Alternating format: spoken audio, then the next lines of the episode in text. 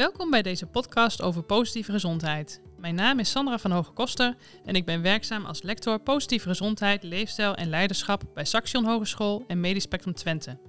In de aankomende podcast nemen we je mee in het gedachtegoed van positieve gezondheid. Positieve gezondheid stelt niet de ziekte of problemen centraal, maar een betekenisvol leven van mensen zelf. Wat is voor iemand nou echt belangrijk? Waar zou iemand zich op willen richten? Het legt de nadruk op veerkracht en eigen regie. Ik ga in gesprek met diverse inspirerende mensen binnen Saxion en vandaag ook daarbuiten, die ieder op eigen wijze bezig zijn met positieve gezondheid.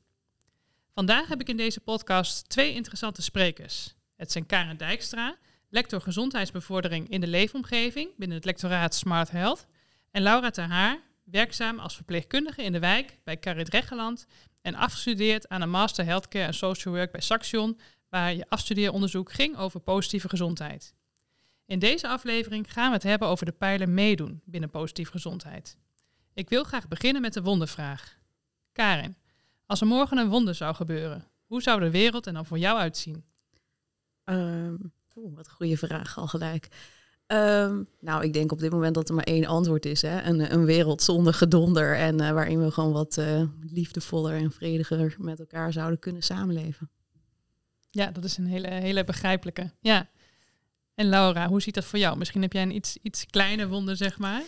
Nou, eigenlijk heb ik uh, een kleine wonder proberen te bedenken, maar in deze tijd is dat bijna niet uh, te bedenken. Echt een wereld zonder geweld, zonder kernwapens, want dat geeft dan behoorlijke angst. Ja. Laura, kun je mij ook uh, iets vertellen wat binnen positieve gezondheid onder meedoen wordt verstaan? Ja, meedoen uh, dat houdt eigenlijk uh, in dat je sociale contacten hebt. Uh, meedoen door maatschappelijk te participeren. En het is belangrijk dat je erbij hoort, dat je steun ervaart voor anderen. En dit doe je door sociale contacten te hebben. Samen leuke dingen doen. En um, voor heel veel mensen geldt dat ze graag andere mensen ontmoeten en met andere mensen mee willen doen. En um, ja, het heeft ook een relatie tot eenzaamheid, dat je je niet eenzaam voelt en dat je um, ja, eenzaam is eigenlijk, het is wetenschappelijk bewezen dat eenzaamheid uh, schadelijke gevolgen heeft en uh, heel belangrijk voor je gezondheid. Ja, dus daarin komt ook heel duidelijk de relatie tussen meedoen en, uh, en, en gezondheid. Heb jij daar nog iets in, in toe te voegen, Karin?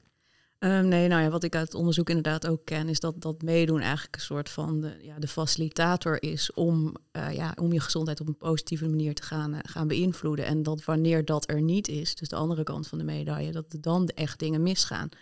Maar ik ben eigenlijk wel gelijk heel erg benieuwd hoe jij dat ziet als, uh, als wijkverpleegkundige. Wat is je rol daar dan in om het meedoen van mensen te faciliteren of iets aan eenzaamheid te doen? Ja, vaak als je in gesprek gaat met mensen, uh, heb je het niet alleen over de lichamelijke aspecten, maar ook hoe iemands leven eruit ziet, hoe de dagelijkse activiteiten uh, zich vormgeven.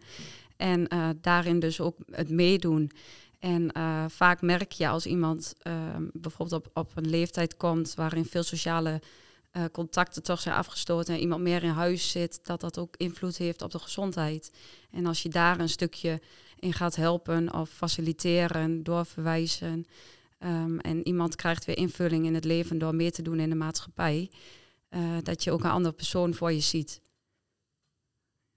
Mooi. En maar je, je hebt inderdaad ook, ook veel onderzoek gedaan over uh, positieve gezondheid bij cliënten en, en gezondheidsprofessionals uh, binnen Regeland. En heb je allerlei interviews gehouden met, met mensen. Um, kun je nou ook vertellen van wat, wat, wat mensen nou zelf eigenlijk belangrijk vinden aan het meedoen? Zowel de kant van de patiënten, maar misschien ook wel van, van je collega's? Ja, echt uh, heel duidelijk naar voren kwam niet wat ze belangrijk vonden aan meedoen, maar wel het uh, belang ervan. En dat uh, benadrukt eigenlijk zowel de kant van de cliënten als de medewerkers. En ze gaven beide aan van er zou echt wel wat meer focus mogen zijn op het stukje psychosociale zorg of het welzijn van mensen. En dat dat vaak belangrijker is, bijvoorbeeld dan de waslab, waar vaak over gepraat wordt. En um, ja, dat kwam vanuit beide kanten wel echt naar voren. Ja, en, en, en voor, de, voor de medewerkers uh, zelf? Is, is, is zien die dat nog anders of, of zien die dat op dezelfde uh, manier? Um,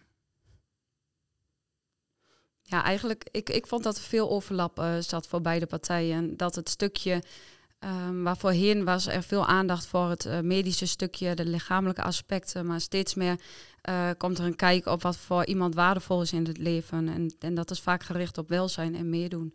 Dat geldt eigenlijk voor beide kanten, voor zowel de cliënt als de medewerker. Ja, ja maar ook, ook als je, hè, want dit is natuurlijk dan de, kijk van de professional op de medewerker zelf, maar gewoon voor jouzelf als, als werknemer, zeg maar, meedoen. Heb je dat ook meegenomen in je onderzoek? Iets minder. Het onderzoek uh, richtte zich voornamelijk op hoe wij als medewerker binnen uh, Karint Rechtland kunnen werken volgens het, volgens het concept positieve gezondheid. Um, dus dat werd wel heel erg de kant van de cliënt belicht. Um, maar nu zijn we ook wel heel erg bezig van wat betekent dan meedoen en positieve gezondheid voor de medewerker zelf. Ja. Ja, dus dan zijn jullie echt nog in de, in de beginfase, zeg maar. Maar ja. Heeft het misschien wel teweeggebracht dat het uh, wat meer ook uh, onder de aandacht komt? Ja, zeker weten. binnen uh, Current Rechtland was de visie waardevol leven in, in eerste instantie erg belangrijk. Dus echt gericht op de cliënt. Uh, maar daar is intussen tijd ook waardevol werken aan toegevoegd. Wat dus betekent uh, waardevol werken voor de medewerker. En hoe belangrijk dat is. En daar daar zit ook het stukje meer doen, uh, is daar ook van belang. Ja, mooi. Um, Karin, kan, kan jij misschien ook iets meer vertellen over, over onderzoek waar je mee bezig bent en ook bijvoorbeeld deze dimensies in, in worden meegenomen? Ja, zeker. Pardon. Ja, er komt gelijk eigenlijk een, een project bij mij omhoog, wat volgens mij heel mooi illustreert waar we het hier over hebben. We zijn bezig met een collega van mij, Yvonne Kerkhoff, uh, met een project in de Rivierenwijk in Deventer. Uh, waarin wij vanuit het Huis van de Wijk, dus een activiteitencentrum, een, een, centrum in die wijk, um, waar bijvoorbeeld vrouwen samenkomen met een migratieachtergrond, voornamelijk Turks-Nederlandse ouderen. en met hen zijn we eigenlijk samen in die wijk gaan kijken, ook samen met de studenten van Saxion.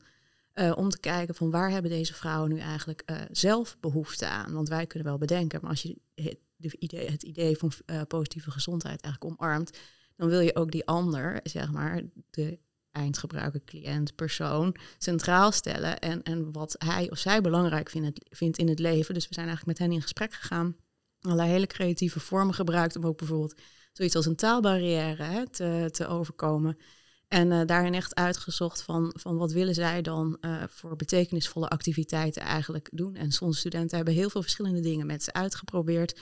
Variërend van bingo uh, tot het geven van, van eigenlijk een soort van educatie op het gebied van een gezonde leefstijl is gebeurd. Echt heel verschillende dingen. maar eigenlijk wat er steeds naar boven kwam was dat ze bewegen ontzettend leuk vonden. Op de dagen dat er eigenlijk niet bewogen werd, vroegen ze zelf, gaan we geen oefeningen doen. Um, nou, dus dat is eigenlijk heel mooi om dan op, dat moment aan te gaan sluiten bij de behoefte die er is. En uh, nou zijn we bijvoorbeeld nu bezig om te kijken hoe ook de fysiotherapeut in de wijk uh, kunnen aansluiten op deze activiteiten, zodat die een beweegprogramma gaat samenstellen die ook passend is, uh, is voor deze, deze vrouwen. En dan gaan we kijken hoe we die wijk ook vervolgens op een mooie manier kunnen inrichten, zodat die ook daadwerkelijk beweegvriendelijk is. Ja, mooi. En, en uh, hey, je hebt het over, over bewegen, zeg maar. En, en uh, speelt daar hierin dan ook het meedoen, zeg maar, een, een rol? Dat ze het belangrijk vinden om dat samen te doen, zeg maar? Samen dat te bewegen, merk je dat? Ja, dit zijn heel duidelijk groepsactiviteiten. En, en het samen doen en het samenkomen, het sociale aspect, is hier eigenlijk het meest betekenisvolle van, van deze ontmoetingsdagen, momenten. Ja, ja, ja. mooi, uh, mooi voorbeeld wat, je, wat je noemt. Ken je dat soort initiatieven ook, eh, ook in de dagelijkse praktijk, uh, Laura? Ja, zeker weten. Uh, er is, eigenlijk is er heel veel aanbod binnen. Ik werk in Oldenzaal, daar is heel veel aanbod voor groepsactiviteiten. En dat houdt dus in meer doen met elkaar. Um, maar het is altijd even kijken wat past bij iemand. Maar je ziet als iemand op een passend plekje zit, dat dat heel veel betekent voor iemand. En dat het heel erg zinvol is. En ook zijn terugslag heeft op de gezondheid van iemand. Ja, en, hoe, hoe zie je dat uh, terug? Kun je daar een voorbeeld van geven? Ja, ik kan daar een voorbeeld van geven. Uh, ik kom jaren bij een cliënt en uh, daar is intussen tijd een beginnende vorm van dementie geconstateerd. En in het begin zag ik eigenlijk toch een wat neerslachtige vrouw waarvoor wij toen kwamen voor een ja, echt een gezondheidsprobleem op lichamelijk gebied. Daar kwam dementie bij. Dan komt er een case manager dementie in beeld. Je gaat kijken eigenlijk naar alle aspecten, dus ook de daginvulling. We zijn op zoek gegaan naar een passende uh, dagbesteding.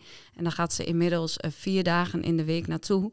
En eigenlijk als je haar nu ziet, zie je eigenlijk een andere vrouw dan mijn eerste indruk destijds was. En dan praat ik over vier jaar geleden ongeveer. En dan denk ik toch altijd bij mezelf van dat komt echt wel door het stukje meedoen en um, ja, geprikkeld raken, met andere mensen in gesprek zijn. een zinvolle daginvulling. En dat doet bij haar goed, denk ik. Ja, ja dat je echt een, nou ja, nog een onderdeel bent van het, van het geheel eigenlijk. Ja. ja, ja. En dat zag ik ook in de COVID-pandemie, toen de mensen eigenlijk daar niet meer naartoe konden. En ehm, ja, dan zie je toch dat het echt zijn, zijn weerslag heeft op de mensen en dat iemand in huis zit en dat je niet meer geprikkeld wordt. En dat je, ja, dat kun je echt terugzien hoe iemand dan verandert en wat voor invloed dat heeft op de gezondheid. Ja. Wat, wat, wat, zag je voor eh, effecten, zeg maar, als je dan kijkt naar de verschillende pijlers van, van positieve gezondheid? Waar uh, zat dat met name in? Of, of is het heel verschillend voor mensen natuurlijk?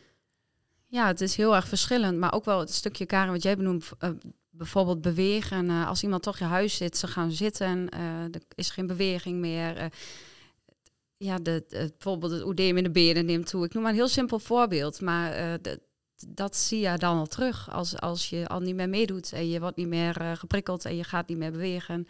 Ja, dat, is wel, dat, zijn, dat heeft zijn weerslag bijvoorbeeld op de, op de lichamelijke functies. Ja, ja, dus je hebt echt ook elkaar ook nodig, zeg maar, om nou ja, dat meedoen ook, uh, ook voor elkaar uh, te krijgen. Maar je ziet ook heel duidelijk de relatie met het, uh, met het fysieke stuk, mentaal natuurlijk ook. Mentaal, dat zeker, dat voorop staan, denk ik. Ja. ja. ja. Heb, jij, heb jij daar ook ervaringen mee? Is, is het onderzoek bijvoorbeeld ook anders geworden in, in die COVID-tijd? Of dat bepaalde activiteiten niet meer door konden gaan? Ja, nou, zo, daar hebben we zeker wel effecten van gezien. Inderdaad, sowieso kwamen de projecten natuurlijk vrijwel stil te leggen, omdat ja, mensen gewoon niet meer naar activiteiten toe mochten. En dan zie je dus vervolgens ook wat er gebeurt op het moment dat het wel weer kan. Toen kwamen mensen niet meer. Die waren intussen dusdanig vereenzaamd of zaten in zo'n andere modus dat het, dat het ook best wel veel moeite kost bij al dat soort initiatieven inwijken om dat weer op gang te krijgen. En dat zie je na elke lockdown eigenlijk opnieuw. Ehm, dus het is enerzijds is het ook een soort gewoontegedrag, maar om die gewoontes er weer in te krijgen, kost ook best wel veel tijd en energie en vraagt denk ik ook best wel heel veel ook van gezondheidsprofessionals, kan ik me zo voorstellen. Ja, om, om, dat weer zeg maar, op gang te krijgen, terwijl we weten hoe belangrijk het is. Dus daar moet je eigenlijk bijna misschien nog wel in verhouding meer tijd aan gaan besteden dan aan het lichamelijke gedeelte, terwijl dat ook moet kloppen. Dus het is wel een vrij complexe ja. situatie, denk ik.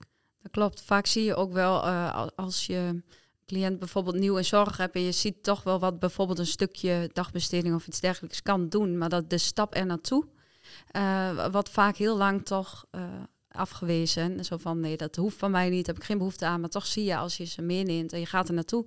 En ze vinden één keer de draai dat dat heel veel oplevert. En dat ze eigenlijk er heel graag naartoe gaan. Maar die stappen naartoe is vaak lastig. Ja. Ja, datzelfde zie je ook met bewegen. De eerste keer gaan bewegen is eigenlijk helemaal niet zo heel erg leuk. Want nou, het kost heel veel kracht, heel veel energie. Je wordt er heel moe van. Je voelt je echt niet gelijk beter dat duurt echt wel een tijdje voordat je dat, daar echt positieve effecten natuurlijk van dat soort uh, gedragsveranderingen gaat merken. Ja, ja klopt.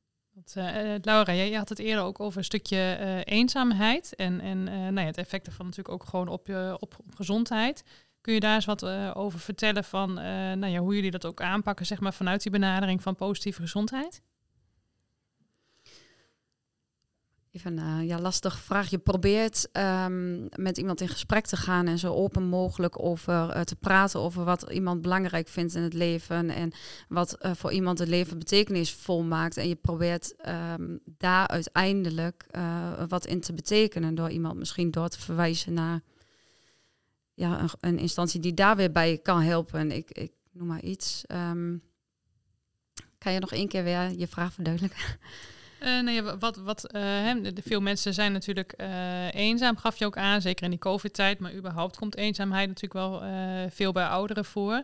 Van wat, wat, wat je daarin kunt doen, of wat, wat positieve gezondheid kan bijdragen om dat gesprek misschien daarover te voeren. Want het is natuurlijk ook wel een stukje taboe om het daarover te hebben. Maar dit biedt misschien een bepaalde opening om daarover in gesprek te gaan en, en helder te krijgen van nou, wat vind ik nou eigenlijk belangrijk om dan vanuit de persoon zelf eigenlijk te komen tot een uh, interventie om te gaan doen richting uh, eenzaamheid? Of wat, wat wat kan doen aan die eenzaamheid? Ja. Ja, je zegt het inderdaad zelf al. Je kan door positieve gezondheid, door bijvoorbeeld het spinnenweb te gebruiken, kan je heel breed naar iemands leven kijken en, en wat voor iemand belangrijk is. En op basis daarvan, dan komen soms hele, um, hele of mooie andere dingen uit dan je in eerste instantie zou bedenken. Uh, en op basis daarvan kan je een interventie inzetten, wat dan heel erg werkend voor iemand is. Um, even te denken of ik dat kan ondersteunen met een voorbeeld. Uh, Ja, wij, komen bij mensen waarvan je dan in eerste instantie denkt van zou hier misschien wat meer wijkverpleging op de plaats zijn. En de wijkverpleging richt zich eigenlijk vaak wel op het stukje persoonlijke verzorging en verpleging. Dus bijvoorbeeld minder op een dagbesteding, maar je bent wel bij iemand en je kan wel dat gesprek aangaan. Ehm, en als je op die manier met iemand in gesprek gaat, uh, toen kwamen we bij iemand erachter dat hij eigenlijk heel erg behoefte had aan ehm, aan uh, iemand die hem in de thuissituatie met de financiën zou helpen, et cetera. En als je nou op dat vlak je hulp in gaat uh, zetten, uh, zie je eigenlijk dat, dat de situatie omdraait en dat het, ja, dat het wat beter lijkt te gaan. Ja. Ja, mooi. Dus dat is inderdaad wel hè, door, door zo'n ander gesprek te voeren, zeg maar. Uh, nou ja, kom je soms op andere dingen terecht dan wanneer je misschien ja. uh, dat niet zou doen. Nee. Zou ik daar nog een vraag over mogen stellen? Want ik ben eigenlijk wel heel benieuwd, want dan heb je het natuurlijk over dat jij als zorgverlener, zeg maar, achter bepaalde dingen komt die je misschien niet gelijk had verwacht of ingeschat. Maar heb je ook wel eens als je zo'n spinnenweb gebruikt als gespreksleidraad, dat je merkt dat een, een persoon zelf achter dingen komt die, die hij of zij zich misschien helemaal niet had gerealiseerd, omdat hij nooit op die manier naar zichzelf heeft gekeken? Um, dat heb ik eerlijk gezegd nog niet heel vaak meegemaakt. Vaak zijn het wel, het, het is wel, na de tijd voelen ze zich vaak wel tevreden, voldaan. Het voelt als een fijn gesprek, maar heel vaak weten ze het onbewust wel waar het ermee zit. En uh, als je ze daarmee aan de hand neemt, dan geeft het wel een heel fijn gevoel voor mensen.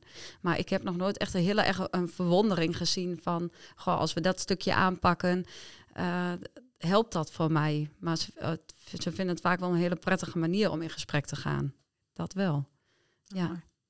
Heb jij dat wel al ervaren? Nou ja, we hebben natuurlijk al op een aantal momenten zelf een keer op workshops en dingen zo'n spinnenweb ingevuld. Ik heb het zelfs wel eens met mijn kinderen gedaan ook. Dat soort dingen. Gewoon af en toe experimenteer je wel eens wat hè, als onderzoeker. Ja. En, eh, en dan, ik vond vooral bij mijn oudste kind het heel fascinerend om te zien hoe hij naar zijn eigen spinnenweb zat te kijken. En ook het mooie was dat hij bijvoorbeeld ook, en hij was destijds volgens mij zeven of zo, uh, gelijk op de deuk in het web ging, ging focussen, zeg maar. Dus zelfs zo jong ga je eigenlijk al reageren op hetgeen wat het minst oké okay is of zo. Dus dat zit, is ook wel heel interessant om te zien hoe wij naar onszelf kijken, denk ik. Daar was ik wel benieuwd of jij dan ook echt mensen zo tegenkomt die dan denken... of die, die ook heel erg die neiging hebben of juist niet. Of dat je jezelf als professional moet echt die impuls zeg maar moet onderdrukken om juist dan daarop te gaan zitten in plaats van dat je let op de krachten van iemand. Klopt. Je schiet als zorgprofessional, uh, ga je wel heel snel in de modus zitten van uh, oplossing, advies geven. Uh, je moet wel echt proberen om je bewust van te zijn om de ander aan het woord te laten zijn en te kijken van waar wil iemand zelf nog wat mee. Je kan als zorgprofessional zelf wel denken van we gaan dit en dit en dit doen, maar misschien heeft dat geen uitwerking bij de cliënt zelf. Iemand moet er zelf achter staan en er zelf wat meer willen. Ja, ja. Ja, en als je uh, kijkt van hè, de, de training die je kan volgen van positieve gezondheid, daar zie je echt ook wel een paar mooie voorbeelden van dat mensen inderdaad ook wel zelf veel bewuster zijn van, uh, van bepaalde onderdelen, wat, wat ze uh, ja, misschien onbewust dan uh, wel weten, maar dan op dat moment eigenlijk pas echt heel inzichtelijk krijgen. En, en dat, dat kan echt wel een eye-opener zijn. Ja. En dan zie je inderdaad ook wel dat door juist eventjes naar je terug te trekken als, als professional, en een ander te laten denken dat iemand echt weer een stap verder komt. En soms ook tot hele andere inzichten komt, wat hij eigenlijk ja, zou willen. Ja, en is het dan ook niet zo dat je veel dichter dan ook bij iemands intrinsieke motivaties komt om bepaalde dingen te gaan doen die uiteindelijk wel bevorderlijk zijn, ook voor iemands gezondheid, zonder dat jij het gaat opleggen, omdat jij als zorgprofessional vindt, jij moet gewoon gezonder gaan leven, jij moet anders gaan eten of je moet meer gaan bewegen, verzin het maar. Ja. Terwijl iemand dan misschien op die manier ook zelf achteraan achter kan komen en daardoor gedrag gaat veranderen. Ja, daar zit het hem denk ik ook juist in.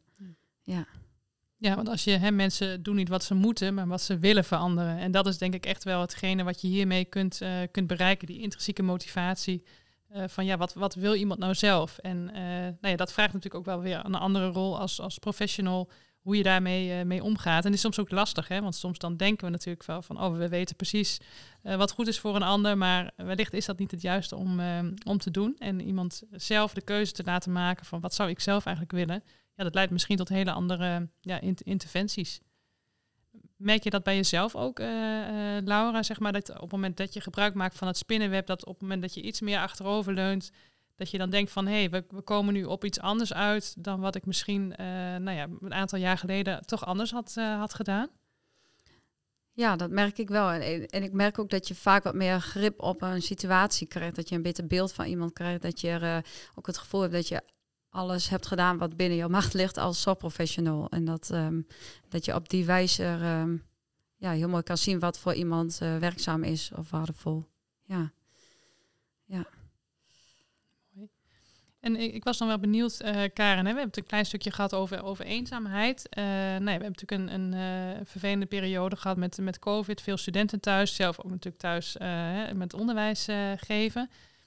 Um, wat heb je daarvan gezien voor de effecten voor studenten, docenten, misschien voor jezelf rondom eenzaamheid? Nou, ik denk dat, dat eenzaamheid enorm is toegenomen. Ik denk dat de winst erin zit dat het bespreekbaar is geworden. Ineens was het, het praten over eenzaamheid een stuk sociaal acceptabeler, denk ik, dan hiervoor. Dus ik probeer dan altijd maar te kijken naar de, positieve kanten uh, van de zaak. En ik denk van daardoor hebben, voelen mensen misschien wat meer ruimte uh, om het in elk geval aan te geven dat het een probleem is. En dat is wat ik van veel collega's ook wel gehoord heb, dat studenten hier natuurlijk gewoon mee kampen. En ja, en ieder, ik bedoel, iedereen heeft het op zijn eigen manier beleefd. Maar voor iedereen heeft dit iets gedaan op het gebied van sociale contacten, op, op meedoen daarmee in de brede zin van het woord. En daarmee op hoe je je onderdeel voelt van een maatschappij, een gemeenschap, een wijk. Nou, een, een, zelfs van binnen gezinnen en families. Dus overal was natuurlijk gewoon minder contact. En dan zie je denk ik pas heel erg goed, of heel, wordt het heel inzichtelijk hoe, hoe belangrijk het eigenlijk is. Ja, klopt. Eenzaamheid hoort denk ik altijd wel een stukje bij de mens, als het maar niet extreem wordt. En in de COVID-pandemie werd het ineens heel extreem. Hè? Ook eigenlijk in alle lagen van de bevolking. Waar je het voorheen misschien meer zag bij misschien wat ouderen, waar de sociale contacten op zich steeds minder werden, werd het nu ook bij bijvoorbeeld jongeren. Of, uh, en, en, daardoor werd het ook meer bespreekbaar, denk ik. Ja, en dan, en dan ging het volgens mij ook heel erg van, weet je, je natuurlijk kunt eigenlijk onderscheid maken tussen emotionele eenzaamheid en sociale eenzaamheid. Nou, en dat vooral dit natuurlijk al in eerste instantie ingrijpt op dat sociale. Maar uiteindelijk ben je gewoon, heb je gewoon minder relaties en verbindingen met andere mensen. En gaat het ook daar en, en kom je op een gegeven moment zelfs in het existentiële natuurlijk terecht. Dus ik denk dat, uh, dat het maar goed is dat we weer even een soort van mogen fladderen op dit moment. En dat we daar uh, weer een buffertje kunnen opbouwen. Ja. Ook losgezien misschien door de COVID-pandemie, uh, überhaupt wat je net zei, de eenzaamheid, dat wordt nu veel eerder besproken en mensen durven het ook eerder aan te geven. Merk ik nu ook al. We hadden een, een medewerker die zit in de ziektewet. En ze zegt van uh, ook al een langere tijd. En ze zegt eigenlijk voel ik me een soort van eenzaam. Dat ze, hè, ze is niet meer van betekenis. Of ze doet het werk niet meer wat ze eigenlijk kan doen. Hè, ze kan wel passende werkzaamheden daarnaast zoeken. Maar je kan niet meer fysiek in de wijk aan de slag. En dat geeft ook wel een stukje eenzaamheid. Ik merk echt dat mensen dat wel eerder durven aan te geven nu. Ja, ja en, en daar kan het, uh, het spinnenweb van positieve gezondheid ook een bijdrage aan leveren om dat gesprek daarover uh, over aan te gaan. Hè? Want als ik een beetje zo het verhaal beluister, dan is het gesprek aangaan met elkaar. En uh, kijken wat voor iemand echt belangrijk is. Het, het contact met elkaar, zeg maar. Dat is eigenlijk nou ja, de hele essentie van rondom ja. meedoen van, van positieve gezondheid. heeft iemand van jullie tot slot nog een tip voor, voor onze luisteraars rondom meedoen of nou waar we wat aan zouden kunnen hebben? Misschien een tip om, um, ja, het is een beetje een dooddoener, maar goed kunnen luisteren naar wat de ander zegt. En uh, open vragen stellen, geen gesloten vragen stellen. Uh, niet willen invullen, niet gelijk met de oplossing komen. Uh, laat de ander maar praten en een keer in stilte laten vallen. Ik denk dat, dat dat zijn wel tips om een goed gesprek te kunnen voeren. En een ander gesprek. Mooi. Ja, en ik denk inderdaad dat de sleutel zit in het bespreekbaar durven maken. Dus als jij het vermoeden hebt dat iemand in jouw omgeving worstelt met eenzaamheid, ja, probeer het toch maar gewoon te benoemen. Want het kan enorm veel lucht geven voor iemand om, om dat te mogen zijn en dat te mogen zeggen en dat te mogen erkennen. En, en vanuit dat gesprek kan je dan wellicht een keer iets met iemand gaan doen. Of kijken van, goh, wat past dan bij iemand? En, uh, en dat hoeft helemaal niet per se altijd in een uh, zorgprofessional-cliëntenrelatie te zijn. Dat kan uh, overal uh, ja. plaatsvinden wat mij betreft. In je privéomgeving. Ja, ja, op je werk, als collega's. Ja. Ja, ja vooral dus met elkaar het, uh, het gesprek aangaan en het daarover uh, over hebben. Ja, we hebben het vandaag gehad over meedoen, een van de zes pijlers van positieve gezondheid, de brede kijk op gezondheid. In de volgende podcast gaan we het hebben over dagelijks functioneren binnen positieve gezondheid. Laura en Karin, heel erg bedankt voor het delen van jullie verhalen. En luisteraar, ook bedankt voor het luisteren naar deze podcast. Ik hoop dat je geïnspireerd bent geraakt om met je meedoen en positieve gezondheid aan de slag te gaan. Kijk voor meer informatie op de website van het Instituut voor Positive Health via www.iph.nl. Bedankt.